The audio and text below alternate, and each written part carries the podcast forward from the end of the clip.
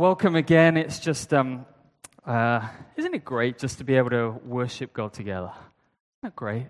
Isn't it just a privilege to be together with God's people and serving and praising Him? And, and um, I just even this morning feel the weight of, of bringing God's word to us um, because we're going to start off a, um, a series coming up and in looking at what it means to be a disciple. And today I, I want to tell us a little bit about some of where we want to go as a church, even over this coming year.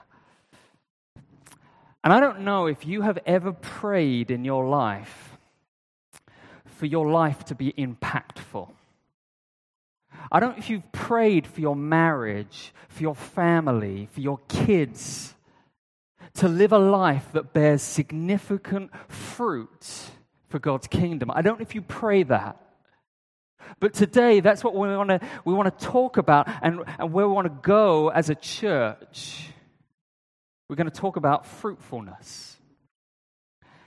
And deep down, I think all of us in some way long to have deep, meaningful, significant life which has purpose.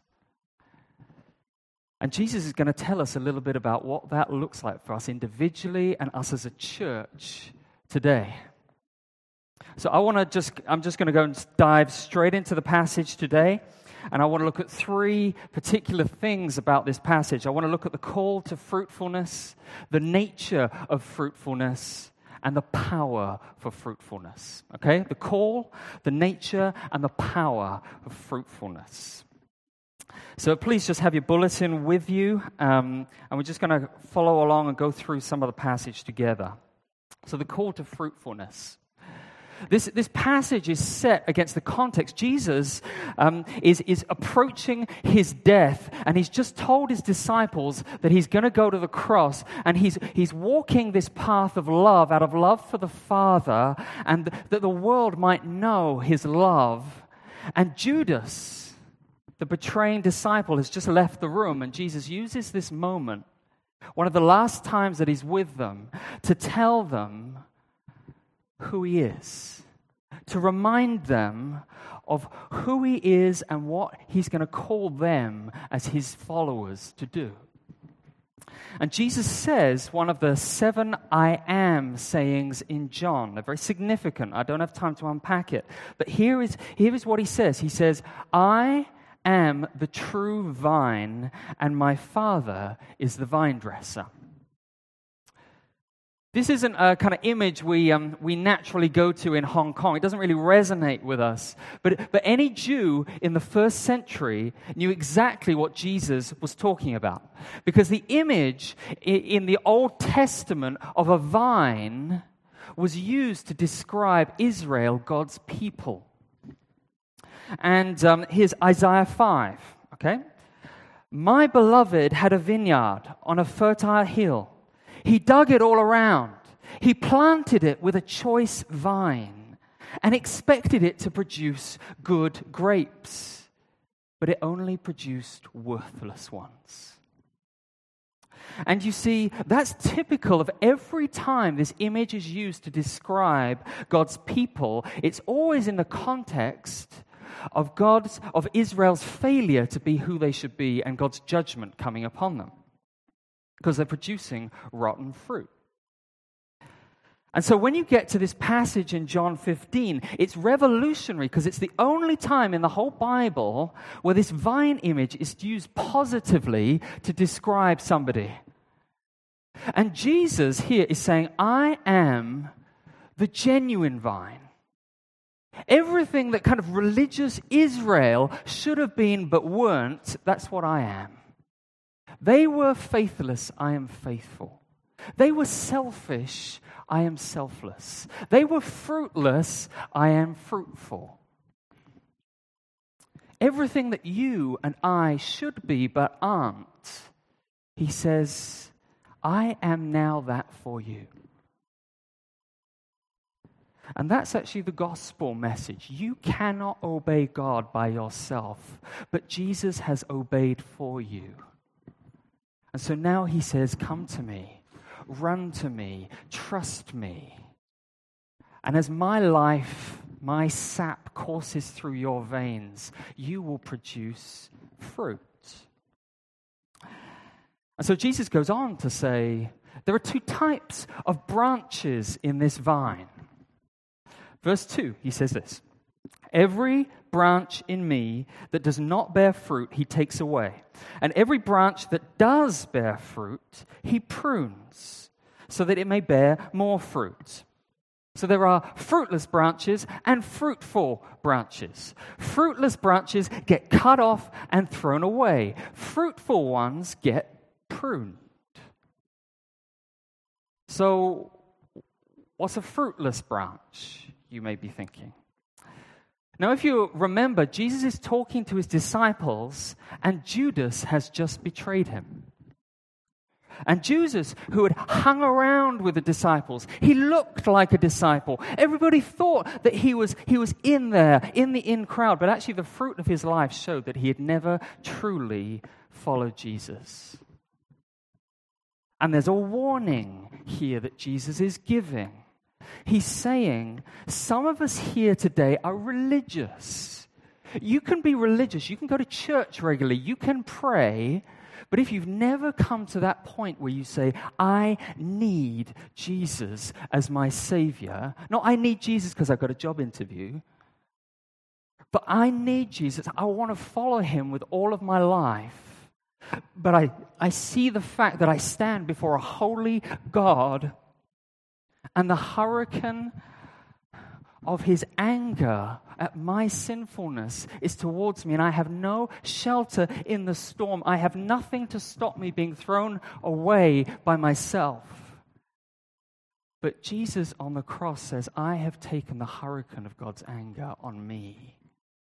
And he calls us. He says, My death means you can run to me and you can find a shelter in the storm. So run to me today. And if that's you, and you know, yeah, my life is not totally wanting Jesus, I haven't made that commitment, then he says, Run to me for forgiveness today. Run to me because I can give you the power to obey and not be a fruitless branch which gets thrown away. But if you have trusted in Jesus, the question is not whether you're going to get thrown away or not. You know, and, and if you doubt it, if you look at your performance and think, man, I'm not a great performer, well, just look at the disciples. I mean, they're a complete bunch of prunes. They're complete losers. Like they deny him, they're cowards, they've got anger issues. I mean, why he would choose them, I don't know, but that's precisely who Jesus is talking to right at this moment. People like you and me and he doesn't say the question is whether you're in or out or not. He says, You're already clean. And you think, What? Already clean? Don't you know what these guys are like? And he says, Because you've heard and responded to the gospel word that I've spoken, the issue isn't in or out. The issue is now how much fruit are you going to bear in your life? That's the issue. Because you know, any farmer doesn't plant trees just to kind of make them look nice on the outside. Every farmer comes looking at you, looking at the church, looking at our lives, and he wants to see fruit. And so, what he says is this, and this is um, interesting. He says, If you're fruitful, what does he do? If you're fruitful in your life, what does he do? Does he make your life kind of smooth sailing, have great kids, holidays in the Maldives every week. No, he says he prunes you. He prunes you. Uh, the word literally means he cleanses you. Now, I, I don't know what, I don't know a lot about pruning vines, okay? That's not my field. So um, I looked up on a website. And so here's what the website said, okay? Never been on a vine growing website before, but this was it. It said, light pruning doesn't promote adequate fruiting, whereas heavy pruning provides the greatest quality of grapes. Knowing how to prune grapes can make the difference between a good crop and a bad one. Interesting. Jesus knew what he was talking about. Now, frankly, I don't sign up for pruning. Okay? I'm not going like, hey, would you like some pruning in your life? And I say, yeah, please, I'd love some of that. I'm not doing that. Because pruning is painful and uncomfortable. It's not pleasant, but it's necessary. And, and it says, How does he prune? It says, through his word and conviction of sin, absolutely. But I think the most significant way that God prunes us in our life is through trials through difficulties. He prunes us through bringing complete morons into our lives that we just want to run away from. He prunes us by bringing change into our lives, by pushing us out of our comfort. He prunes us in all these things. And we say, Jesus, why do you have to do that? And it's not because I need to make you suffer so you'll learn a lesson. That's not what he's saying. He's saying, I want to prune you because I've got this vision of the fruitfulness I'm going to make in your life. And as you become fruitful, it says, By this my Father is glorified as you bear much fruit. It's so that God will get glory in your life. That's why He wants to prune us. This last year in Watermark, I, I really feel, like particularly as, as elders, we've really sensed that sense of God pruning us. You know, there's been a real season of fruitfulness as a church, and then we've had a season of just upheaval and change. And God's pruning us. And I'm not saying to Jesus, hey, Jesus, I'd love another round of that. I'm not saying that. But, but God lovingly brings his pruning shears onto us so that he is preparing us to bear more fruit as a church. He's bringing us into a new season where he wants us to be fruit bearers. You know, um, writer A.W. Tozer, he said this, and this is challenging. He says, Before God uses a man or a woman greatly, he must bruise them first deeply. I don't, I don't like that. That's not what that's not kind of sexy gospel. But, but if you think about it, that's through all the way through the Bible. He says, How could Joseph cope with his success at becoming the second in command in Egypt without letting it go to his head unless he'd gone through the pruning of being in prison? How could Peter, who was the rock whose, whose sermons launched the church out, and still, how could he still say humble without the pruning of his denial and seeing his restoration in that? Moses, 40 years in the desert. We could go on and on, and it's true that as an individual, as a church, if we want to glorify God, if we want to be fruitful, then we've got to be willing for God to prune us out of our comfort out of our securities to let Him help us to grow. So here's the thing the call to fruitfulness is basically this the mark of a true Christian is somebody who is bearing fruit. But the fruit is always the expression of the root of where our hearts are in Christ. If we're in Him, we're secure, but we're, He wants to cleanse us to bear more fruit. So that's the call of fruitfulness. So let's think about the nature of fruitfulness. What, what, like, what is fruit? Okay? We're not talking apples and oranges here. Okay? Jesus isn't saying become a greengrocer. Well, what's the fruit? Verses 9 to 17 tell us. Jesus says, My command is this love one another. Love one another. And, and love is relational and outgoing.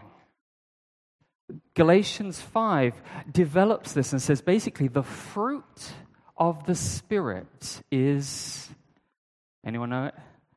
Love, joy, peace, patience, kindness, goodness, faithfulness, gentleness, self control.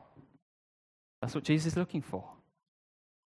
But, but I don't know if, you've, if you notice, he doesn't say the fruits of the Spirit. He doesn't say plural, okay? It's singular. So it's not as if there's kind of an apple of patience over here and a kind of orange of joy over here, and you could have an orange of joy but not an apple of patience. That's not the way it works. You see, they, they, they actually work together.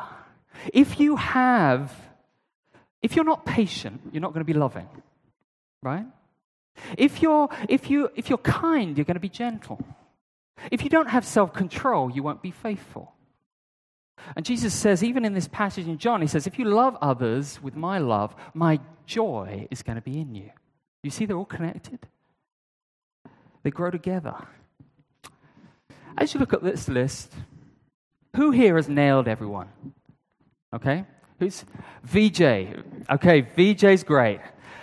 Just, just look at VJ and you see the perfection there.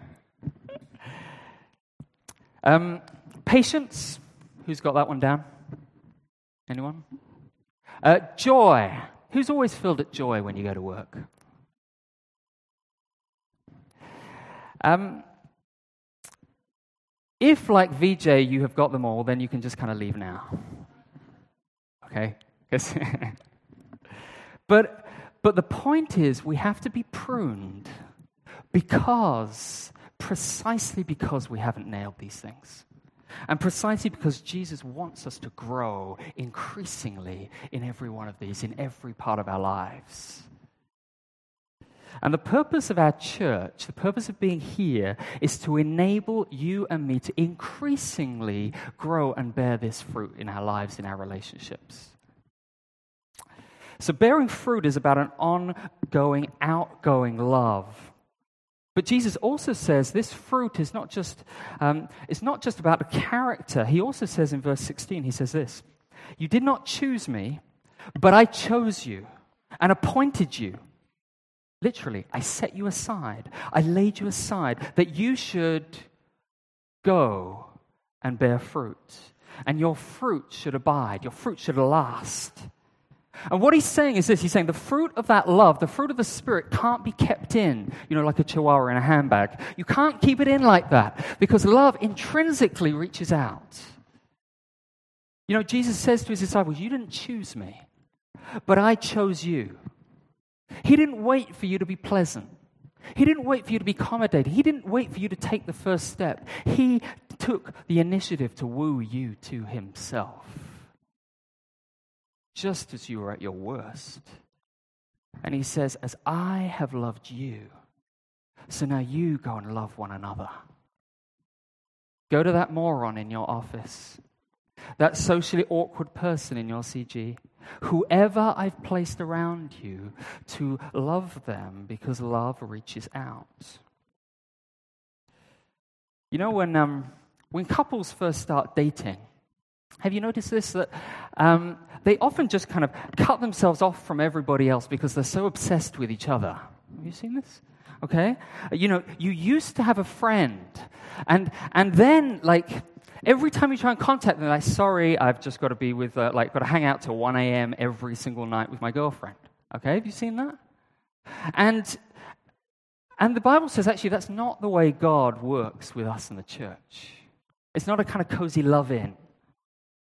It's, it says, My love, when I give it to you, it's like an amazing restaurant where you taste the food, you taste the love, and then you want to bring others to taste it too. That's why Jesus says, Go and make disciples of all nations. He's actually saying the same thing about bearing fruit. It's not just come to where I am in my little comfortable sofa. It's not come to my CG and do whatever we're doing already because that's what makes us feel comfortable. And if you don't like it, tough. It's actually we go as a community to where people are and we look to help them to take the next step towards Christ. That is bearing fruit. You know, it's, it's becoming intentional in the ordinary things of life, just the everyday rhythms of life. You know, you go to the school gate, and instead of just rushing away um, to get on with your jobs, you look and see the other parents there and you say hi. You ask how someone's doing. You invite them for coffee or a play date. You pray for opportunities to share Jesus just in the everyday, ordinary things of life. You go to work, and instead of avoiding that annoying colleague who irritates you, you actually every morning start taking the time to pray for them and say, God, help me to love them. Give me opportunities to share about Christ with them. That's what it looks like to bear fruit. It's the fruit of love. One, one commentator said this about this passage. He said, The union of love that joins believers with Jesus can never become a comfortable, exclusivistic huddle that only they can share. You see, the fruit of our love mirrors God's love to us, who reaches out to us and will discomfort ourselves for others because we know how much we've been loved. I don't know if you know, um, when you see kids when they're young, the world kind of they're the center of the universe. Like you, you've got young kids. They're the center of the world right? They, they scream and everyone just gives them food or everyone just tries to clean their nappy whatever it is. They're the center of everything. It's like life revolves around their bath time their bedtime their poop time whatever it is. Now as they grow they get more responsibility. Right and then and they, they mature and then they become they get to move out and sometimes they get married and then they get kids. And now it's no longer if i scream i get whatever i want instantly right? Have you noticed that? Some people still think that's the case but uh, um, yeah we won't go there.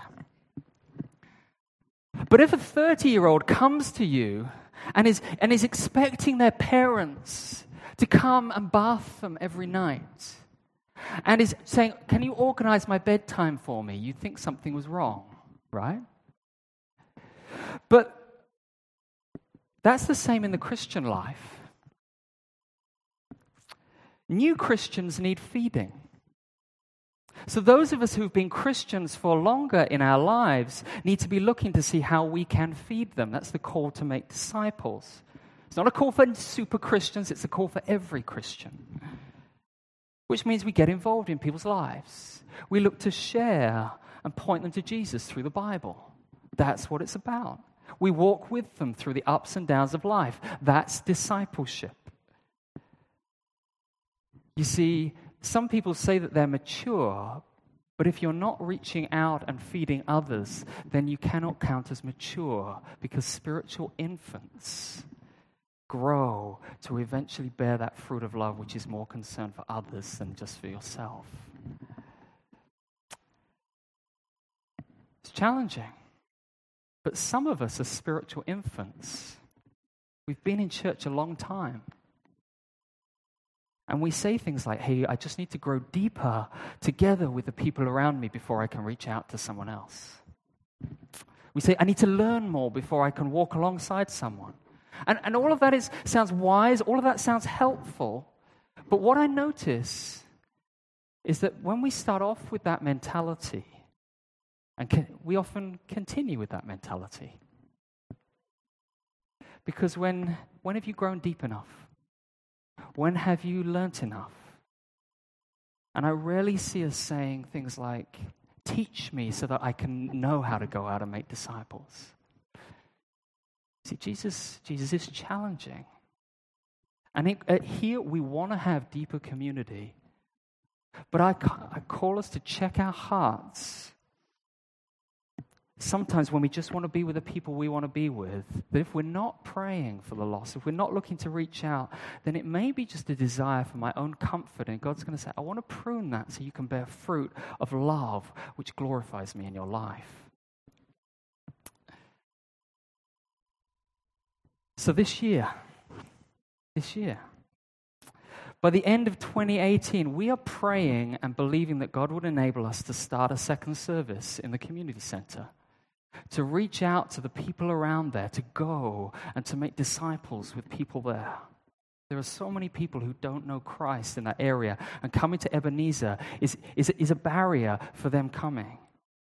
We want to gather a group of people who will be able to reach out a team of 10, 20 people who'll be able to form there to be able to start something which can impact the people's lives around there. We want everyone in the church, and here's a call for every single person who says you're a believer to be looking to walk alongside someone and pointing them to Jesus within Watermark, and to have one person at least that you're looking who is not a believer who, is not, who wouldn't call themselves a Christian, that you say, I want to intentionally walk alongside them, pray for them, and look to see if I can share the gospel with them. That's the challenge. That's where God wants to call us to bear fruit. But I don't know about you. Because the, the call for fruitfulness and then the nature of fruitfulness, the reality is, if you're like me, I need a power for fruitfulness. And that's the third point.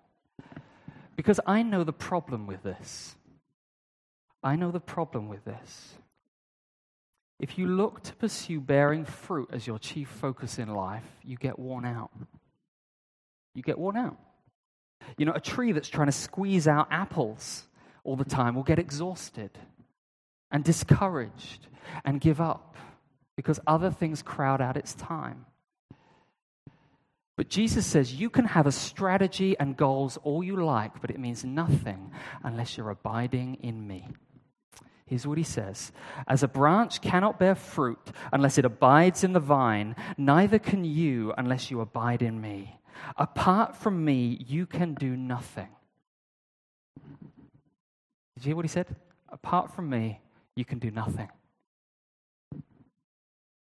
What that means is this it means you can't bear the fruit of love by yourself. You can't do it. I've tried. It means the only way we as a church will be fruitful is if we're abiding in Jesus. You know, we could have a thousand people in the church, and if we're not abiding in Jesus, it's all outward performance, and God will say that's rotten fruit. But, uh, but abiding in Jesus, that's a strange term. We don't say that. I don't say to my friends who just got married, oh, they're now, they're now abiding with each other. I mean, how often, when did you last use the word abide? Anyone? But what we say, we say things like they moved in together. They're sharing their lives together. And the word literally means to continually dwell, reside, to move in with someone in a deep, ongoing, intimate relationship. It's what in theological language we call union with Christ. It's having been brought into relationship with Him. You don't just sleep in separate bedrooms and then see each other once a week. Jesus doesn't want a couch surfing relationship with you. You know, having for a few days, having there on Sunday, but then you've got to live somewhere else for the rest of the week. He wants intimacy with you. Because you don't bear fruit just by trying hard.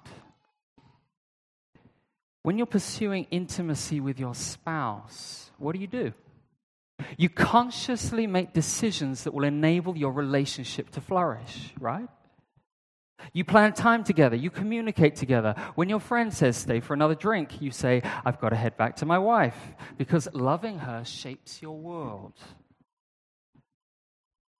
That's what it's like with Jesus. But I think one of the things that holds us back from intimacy with Jesus and receiving his love is that we often think he's offended by us. We look at our fruit bearing and we think, doesn't look great. And you know, when you feel like you're in the doghouse with God, you tend to avoid him. Have you noticed that? You see, when I lost my wedding ring, the last thing I wanted to do was to come back home to my wife because I hoped I could get away without telling her. And I wanted to avoid her because I feared what she'd say about my offense.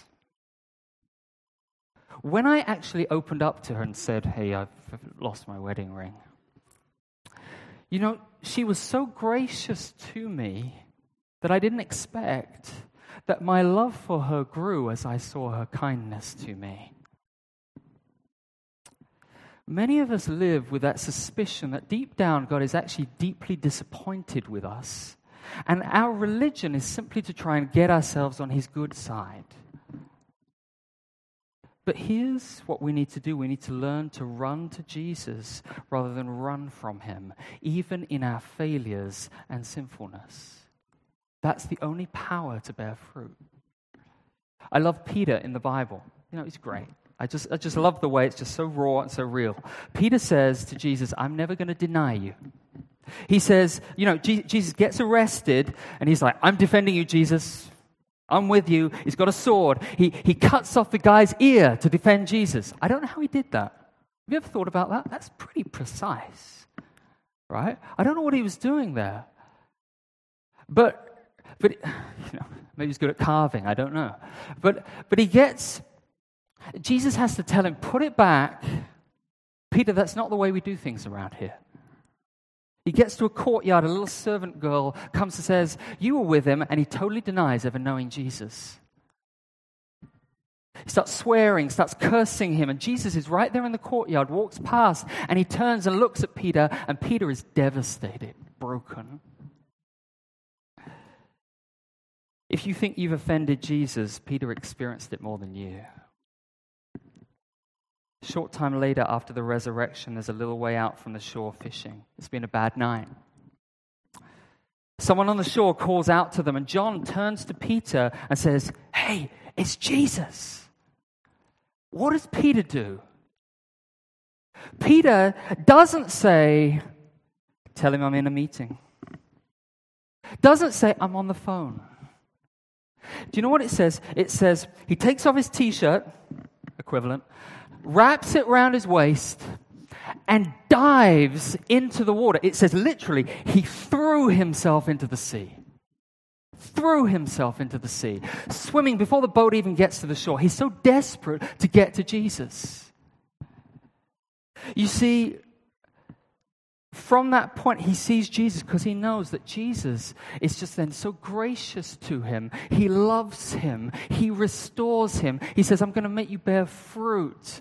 And from that, you see, Peter is an imperfect man. But Peter knew what it was to abide in Jesus because he knew the love of Jesus in his life. And he knew that when he went astray, he needed to run straight back to him and to pursue him.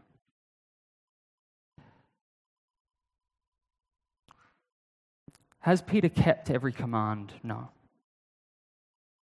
But when he comes back to Jesus, it's that love that fuels his obedience. And as he obeys, he experiences more of his love and more of his love and more of his love.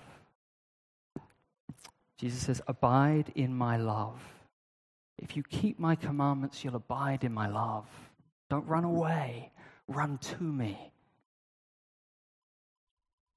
Pastor Matt Chandler says that abiding in Jesus is to fill my life with things that stir my affections for Jesus.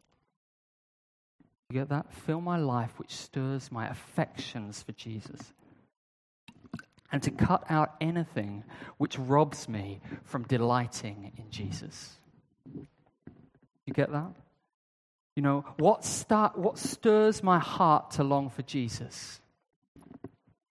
I mean, to start with God's word and prayer, individually, community.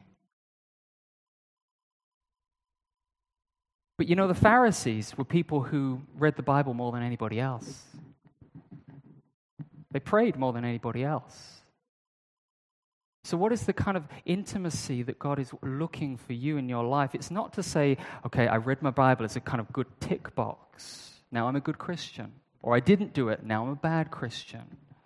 It's He's saying, I want you to want me. As you come to read the Bible, come to ask that you want me to speak to you. I want you to come and to seek my face, not my hand. Don't just seek me to get a whole lot of stuff from me, but will you actually seek me? For me. I wonder, do you ever pray with desperation, God, I, Jesus, I want to know you? Or do we just pray, kind of, God, give me a good life, help my kids? You know, those are good things. But do you ever get to actually saying, I want to abide in you?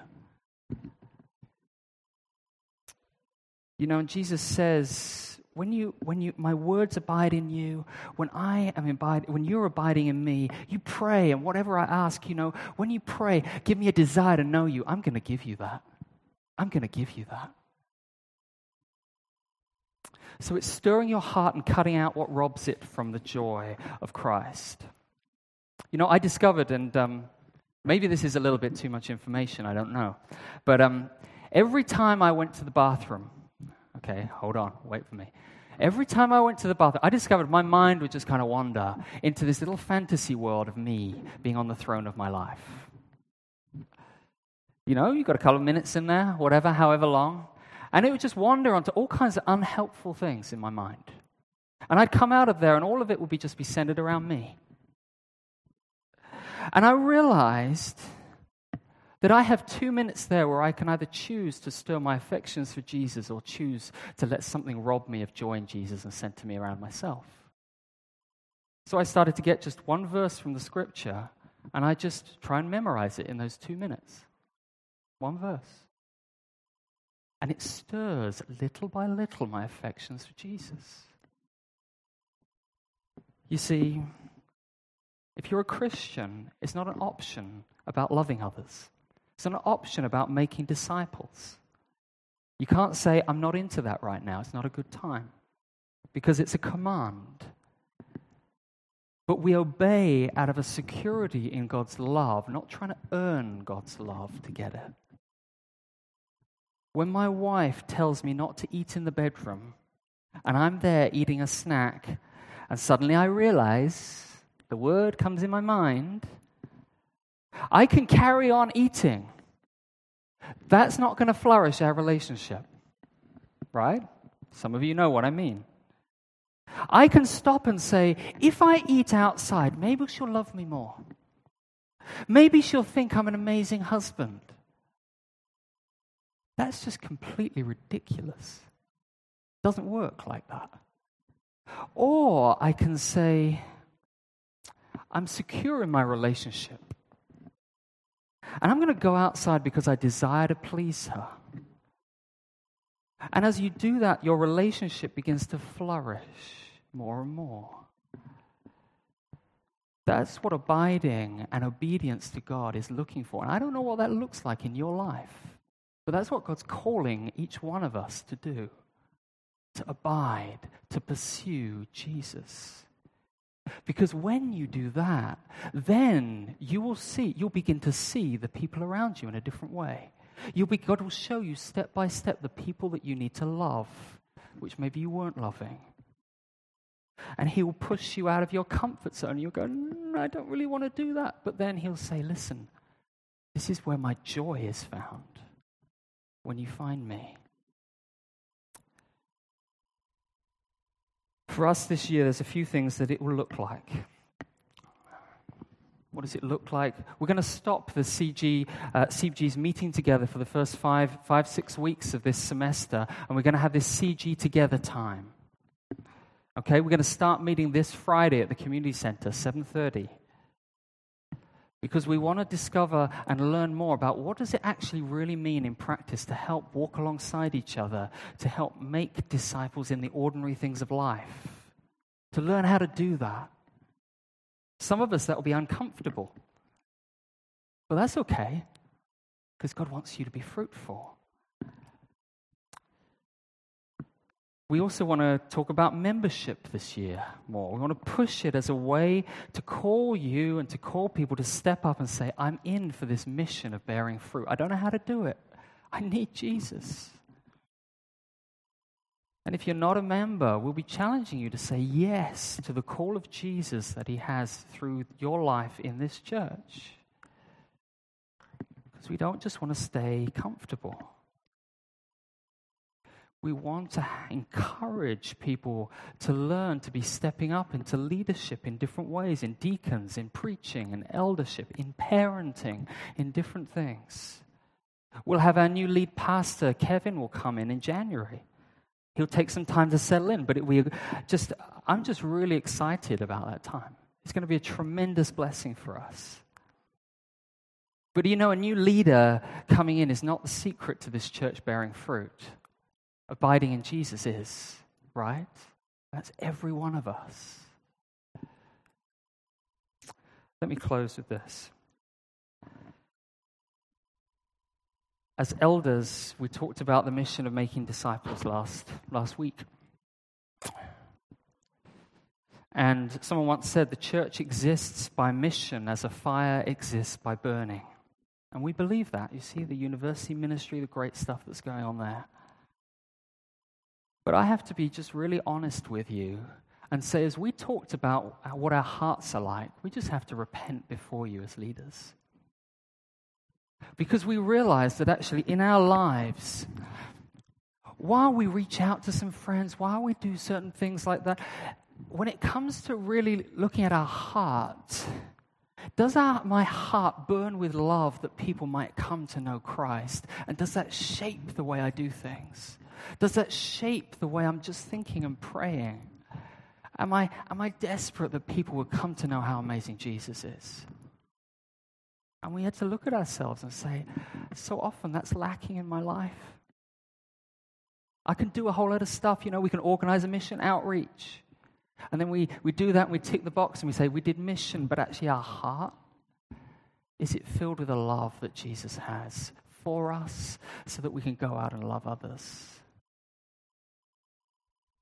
And as a church, I believe that we as leaders just need to repent of that before you because also I think as us as a church, we need to see that that's what God is calling us to be. And some of us need to repent as well because if you think about it, where's my heart? Where's my heart? Jesus wants you to know that intimate pursuit of Him in whatever your circumstances are right now He's not saying, here's a list of a hundred things to do. He's saying, I want you to pursue me. Some of us, we need to repent because we've been chasing after everything else, but we haven't chased after Jesus. But when we do, this church will flourish and bear fruit fruit that will last. I want us to pray. I want you to think in your heart now, and I want to call us actually, as the band comes up, just for a time of just thinking about repentance. What does repentance look like in my life? Where do you see your heart? Where do you see your heart right now with Jesus? Do you feel distant from him at the moment? Have you been running from him?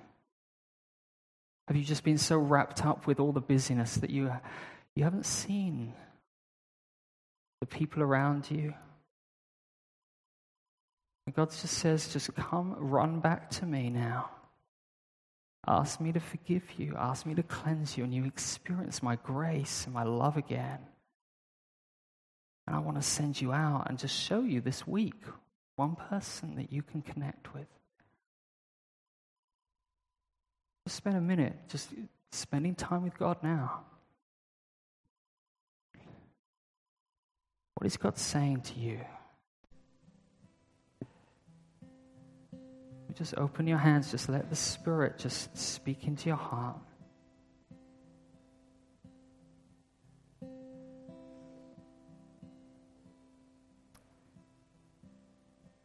Some of us are tired. Some of us just need to run and say, Jesus, would you fill me again?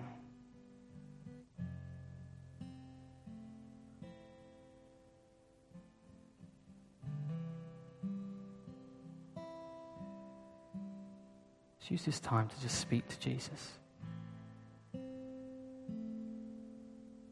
Am I desperate for you?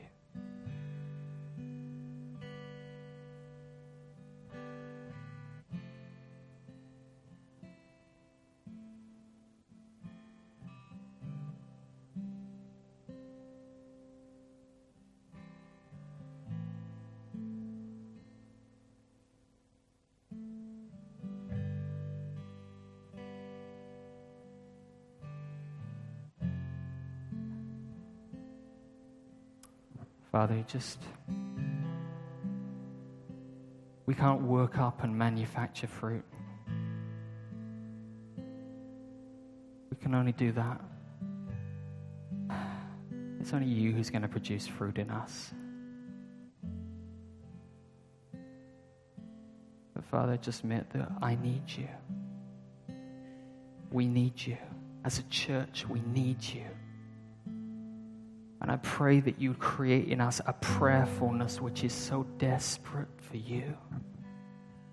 Where we long for you. Even in the busyness of our days, we're looking to see how you can be, you can be there in our, in our day. Make us a church. We're like a barbecue coal, which is cold, just gets heated and heated by your love till we become white hot for you. And as that coal burns, Lord, it, it will spread and touch others. And Lord, I pray that as a church, you would make us a blazing furnace for you, which produces tasty fruit. Let us long for you more. I pray. In Jesus' name, amen.